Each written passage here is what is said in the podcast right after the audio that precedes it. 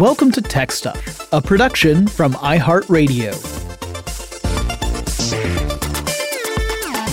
Hey there, and welcome to Tech Stuff. I'm your host, Jonathan Strickland. I'm an executive producer with iHeartRadio, and I love all things tech.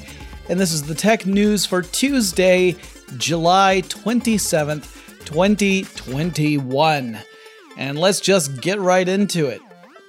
Misinformation is in the news, both, you know, as a topic and literally as part of the news, because that's the world we live in.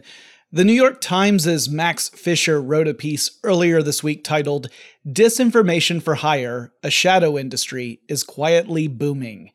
And the contents of that piece will likely come as no surprise to anyone who has kept up with the ongoing mess that is misinformation and disinformation campaigns and the platforms that facilitate the spread of those campaigns. And it probably isn't a surprise that there are a collection of companies that are kind of acting as guns for hire to run and promote disinformation campaigns on behalf of their clients.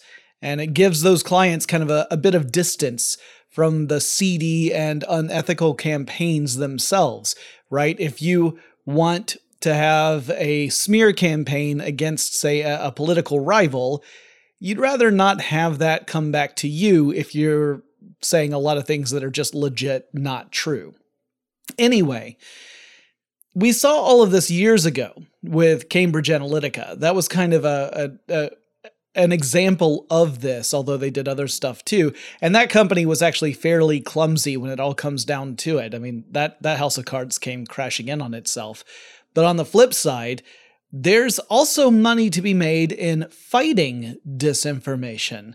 So we're also seeing startups come up to fight disinformation while others are actively promoting it. So startups like Active Fence are fighting disinformation. So we've got two sides of an information war, both of which have turned this fight into a profitable business. There's probably something really smart I could say here about the whole situation and maybe about capitalism, but I'm just going to leave that to someone who's better equipped than I to make that observation. But just like typical, right? Anyway, Active Fence recently announced that it has raised $100 million in investments and is developing a suite of tools to help detect misinformation campaigns. Uh, the company is using artificial intelligence as a way to kind of crawl across various social platforms and not just examine posts, but to look for connections between different accounts and different groups. And those connections can point to concerted efforts to spread you know a specific message or undermine some other message as we continue to deal with misinformation campaigns around the world that deal with everything from politics to workers rights to vaccinations and beyond it becomes more important to be able to weed out the bad stuff and to give people more opportunities to understand when they're actually being manipulated and by whom and for what purpose. That's incredibly valuable information to have, assuming that you actually take the effort to look into it and not just allow information to confirm maybe preconceived biases or prejudices you might have or to comfort you into thinking that something that is your fault is totally not your fault. Like all those kind of earmarks for how misinformation can really get its hooks in uh, it's hard to overcome. My guess is we're going to see a continued escalation between the companies that are offering to handle disinformation campaigns and the ones providing the tools to fight those campaigns, and it'll just keep getting messy. That's my, you know, incredibly obvious prediction. All right, switching gears. Let's talk about cybersecurity and software vulnerabilities. So, for many years, Apple products were seen as sort of being bulletproof. And there were a couple of really big, major reasons for this. There were lots of reasons, but two really big ones. And one was that Apple notoriously follows a walled garden strategy in which the company makes not only the operating systems, but the actual hardware that those OSs run upon. Now, if you do this correctly, you can actually cut down on potential vulnerabilities. You know, you don't have different companies making different pieces and thus creating the potential for gaps in security as much. It can still happen, but it gives you a, a leg up. The second big factor was that Apple, for many years, had a much lower percentage of the market share when it came to operating systems. So if you were a baddie and you wanted to make malicious software and your goal was to affect the largest number of people you could, you would focus on Windows based devices, Windows based computers. Like this is before the smartphone era. And that's because Windows was on way more computer systems than Mac OS was. So it just made more sense. You were going to hit more targets if you aimed for Windows users. But these factors do not make Apple immune to the problem of malware. They're not, you know, completely uh, uh, bulletproof, as I was saying. The Register actually reports that Apple recently patched a zero day vulnerability in its various OS products, including macOS and iOS, just yesterday on Monday. A week earlier, the company issued updates to the various operating systems to fix some other issues. And the patched vulnerability was in a screen frame buffer. Uh, that's a feature that, if it had been exploited by a hacker, could be used to uh, to to run malware, to execute malware. The register also reports that someone, though at the time that I'm recording this, I don't know who, had been exploiting that bug in some way. Uh, that could potentially be the NSO group. That's the that's the company that's behind the Pegasus spyware that I talked about last week, the one out of Israel. Uh, at least one security researcher has said that they knew about this particular bug for several months, but did not report it. That they were working on their own kind of bigger report that was going to incorporate this as part of it, which is, you know, a yikes. Anyway, this is one of those things that really stinks for the end consumers because bad actors can easily exploit vulnerabilities like these and use some fairly simple attacks to get people to fall prey to them. I mean, the the NSO group's Pegasus uses a zero click attack through messengers uh, like iMessage, and that that's very hard to avoid. Gizmodo has an article listing the various Windows 10 features that are going to go away when Windows 11 launches. Or rather, Windows 11 isn't going to include them. If you keep running Windows 10, you'll still have access to these features. You know, each time Microsoft updates its flagship op- operating system, we get some new features and we say goodbye to some of the older ones. And it doesn't always end up feeling like it was a fair trade. So, what is heading out this time? Well, Internet Explorer will finally be really most sincerely dead, at least on Windows 11. Microsoft hasn't really supported IE in a while. They moved to the Edge web browser instead. But they kept it around for folks who refused to use Edge, uh, and Windows 10 still had Internet Explorer as an option, but that will not be the case with Windows 11. Another feature going away is the synchronization feature called Timeline. So, the idea behind Timeline is that you could essentially link different Windows based machines that you work on and have them synchronize your activities across the machines. So, let's say you've got two Windows based computers in your house, and you're on one of those computers and you open up a Word document in your OneDrive and you work on it for a while and you save it and you close out. Then you move to your other computer later on in the day, you open up Word, and that document would be in your recent documents list in Word, even though it was a totally different computer, because Timeline was synchronizing these activities across the two devices. That is going away with Windows 11. I'm sure there'll be some comparable feature, but it, it's not timeline. Another thing that's going away are live tiles, uh, which I forgot were even a thing for Windows 10. I've never used them. These are little tiles that you could put on the Windows 10 desktop. They can display live information, so you could have a tile that has like a news ticker, that kind of thing. It looks like when Microsoft is going to go back to widgets for Windows 11, which really aren't that different from live tiles, I suppose. And I guess maybe this will be the Windows where widgets really pay off. I don't spend a whole lot of time looking at my desktop.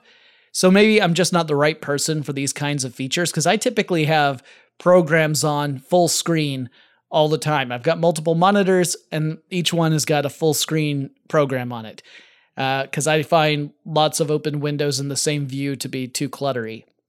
But with Windows 11, gonna put the widgets back. I don't think I'll be using them, but they'll be there. Windows 11 will also remove your ability to place your taskbar on whichever edge of the screen you want. And now the taskbar will live at the bottom of the screen and you'll like it. And I actually do happen to like having the taskbar at the bottom of the screen. I get really irritated whenever I accidentally relocate the taskbar to some other part of the screen, which can sometimes happen if I'm being sloppy with my keystrokes and then suddenly I can't find my start button because it's at a different spot of the screen. So I'm totally okay with Windows 11 anchoring it at the bottom. Windows 11 is also apparently going to de emphasize Cortana, that's the virtual assistant feature that's named after a character in the Halo video game franchise. Cortana will still be incorporated into Windows 11, but won't occupy the same sort of screen real estate, nor will there be a Cortana segment in the setup process. And also, Skype is going to get de emphasized as well. Microsoft's really pushing Microsoft Teams to be the main communication tool on Windows based machines. There are a few other changes, but I recommend going over to Gizmodo and reading up on the rest if you're thinking about upgrading to Windows 11 when it comes out later this year. We've got a few more news stories to cover, but first, let's take a quick break.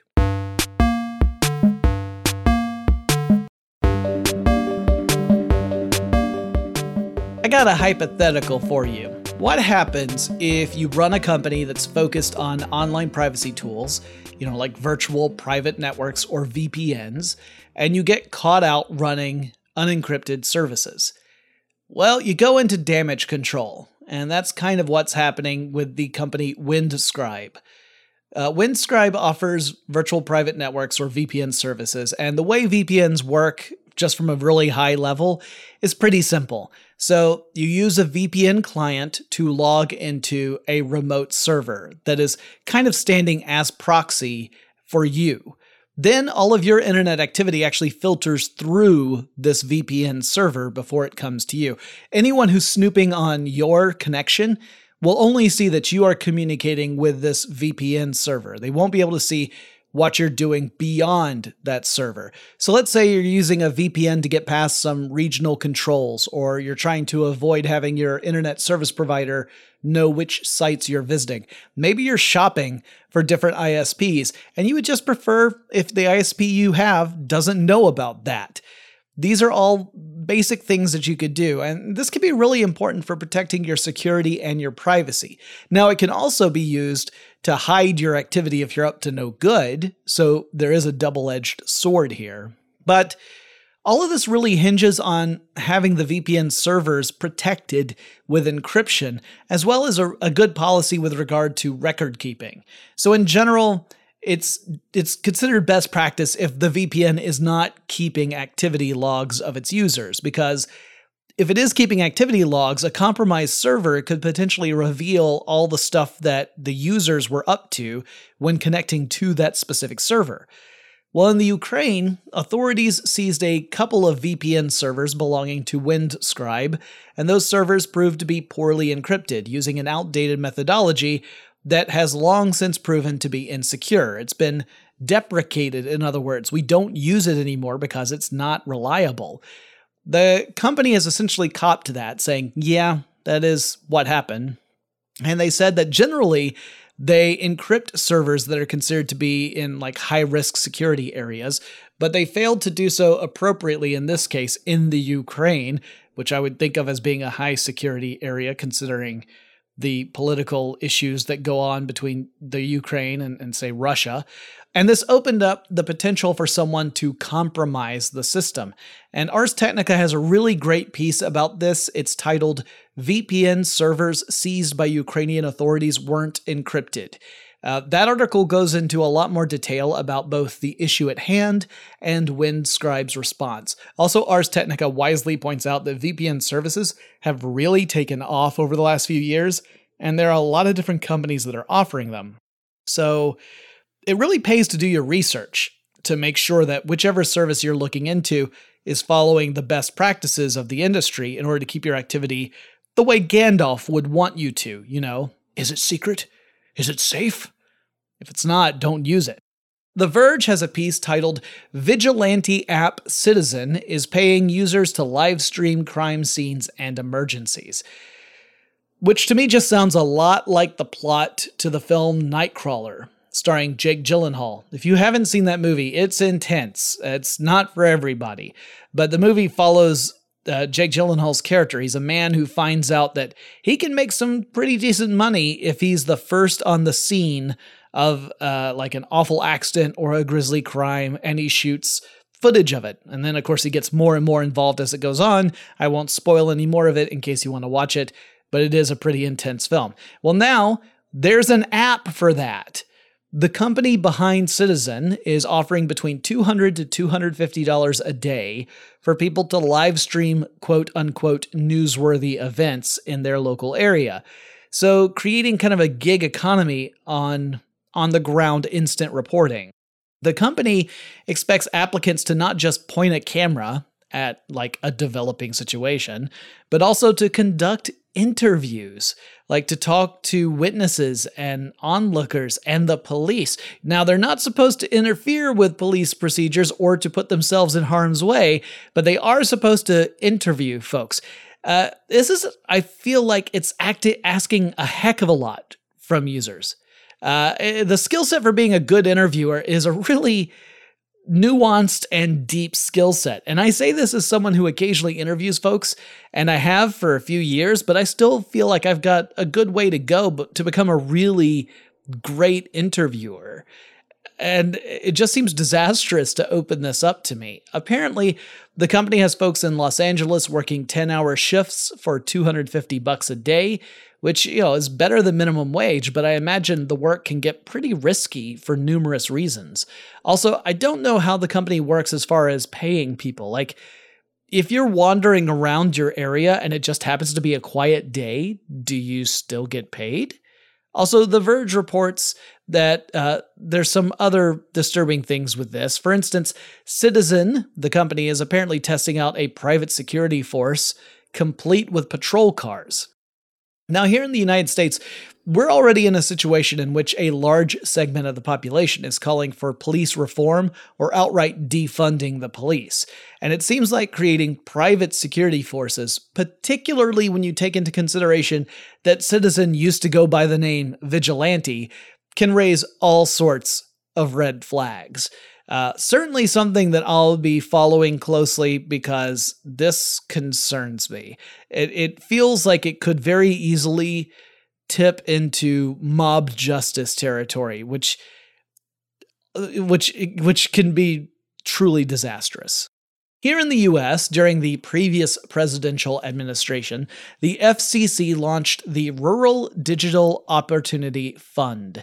And the idea was that the FCC would grant subsidies to companies that would extend broadband connectivity to communities and regions in the US that lack broadband access. In other words, like, we need to get these people connected, and here's an incentive for companies to uh, to do that. They'll get these great subsidies in return, which is a pretty good idea. Except the RDOF was riddled with flaws that made it relatively easy for companies to land those subsidies and then, you know, not actually provide services to rural or underserved areas. Some companies instead focused on building out services in places that actually already had broadband access. And that has led the FCC, which of course is now under new leadership because of a change in presidential administrations, to reach out to the companies that were granted subsidies and say, hey, buddy, either do what you were supposed to do, or we want our money back. And I think that's pretty darn keen, as there are lots of folks out there who really lack any real access to broadband connectivity, and yet internet access is increasingly a critical component to being a citizen in the United States and just getting stuff done, particularly in a world that is still in the midst of a pandemic. When you have news stories about school kids who have to go and sit in a parking lot because that's the only way they're able to get internet access in order to participate in school, that is a serious failing of society, and it's one that needs to be addressed. The digital divide is not a new thing, it has been a thing for decades. It's just not getting better, and we need to do better. Well, we have a couple more stories to cover, but before I get to that, let's take another quick break.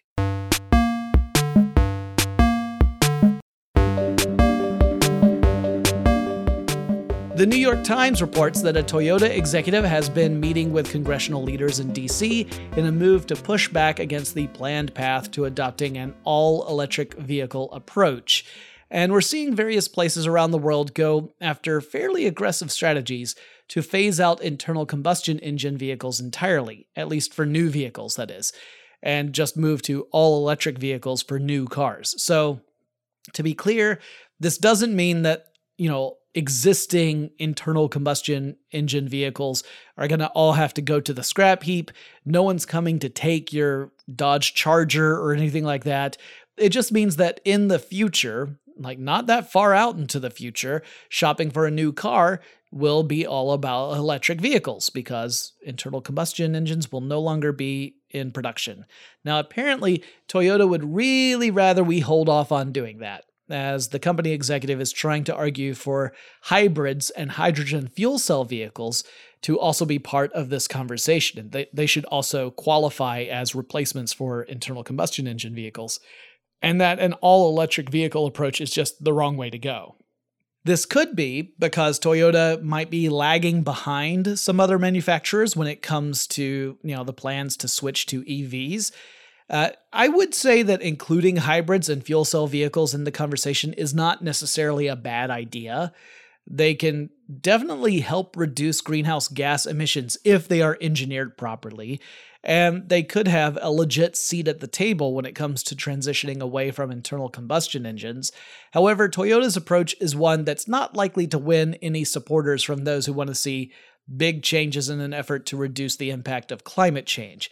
So, uh, in other words, it might just come across as the wrong move. Toyota's had some pretty notable, highly public PR issues in recent past that have to deal with uh, politics. So we'll see if this also adds to the fire.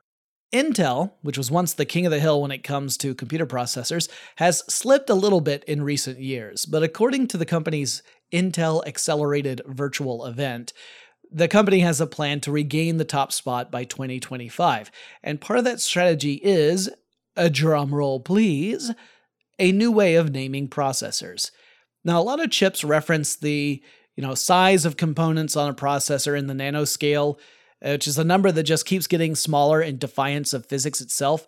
But as I recently learned, those numbers don't necessarily actually reflect the actual component sizes on the chip that's a matter for another podcast. I think I'm going to have to do a full podcast about how misleading those numbers are because it surprised me and I've been covering this stuff for years. So I need to do an episode about it. The new naming scheme will, according to Intel, create, quote, a more accurate view of process nodes across the industry, end quote. So what does that mean? I'm going to pull a Tevye from Fiddler on the Roof. I don't know. But this might help Intel move away from a nomenclature that is at best confusing and at worst misleading, and it might give the company the chance to show off what its hardware can do without someone saying, Yeah, but that number over there is better than your number.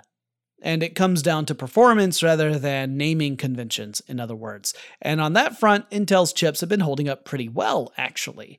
Honestly, I'm just curious to see if this strategy is going to pay off for Intel. The processor industry as a whole has had a lot of shakeups recently, in large part because the pandemic has really disrupted business and caused massive delays for long term plans. So we'll just have to see how this all develops. And finally, speaking of electricity, Dell and its subsidiary Alienware have a shocking problem. And that's the fact that several of the new Alienware products, those are like high performance gaming rigs, that they exceed the power consumption regulations for states like California, Colorado, Hawaii, Oregon, Vermont, and Washington, which means people in those states cannot actually order those particular models and have them shipped to them. The company's website makes this clear for those specific models that if you order one and you happen to have a shipping address that's in one of those states, that order will not go through.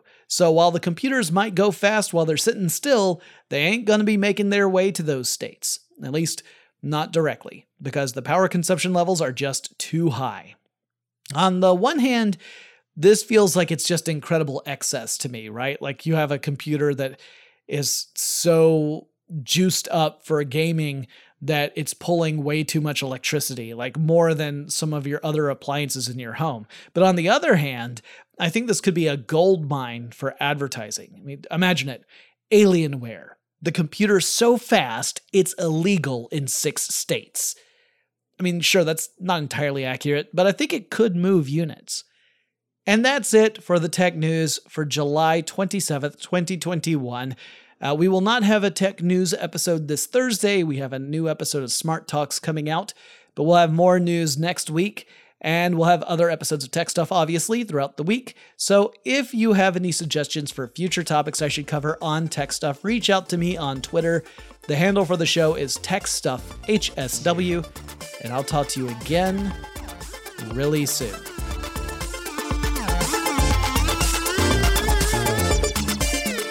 Tech Stuff is an iHeartRadio production. For more podcasts from iHeartRadio, visit the iHeartRadio app Apple Podcasts, or wherever you listen to your favorite shows.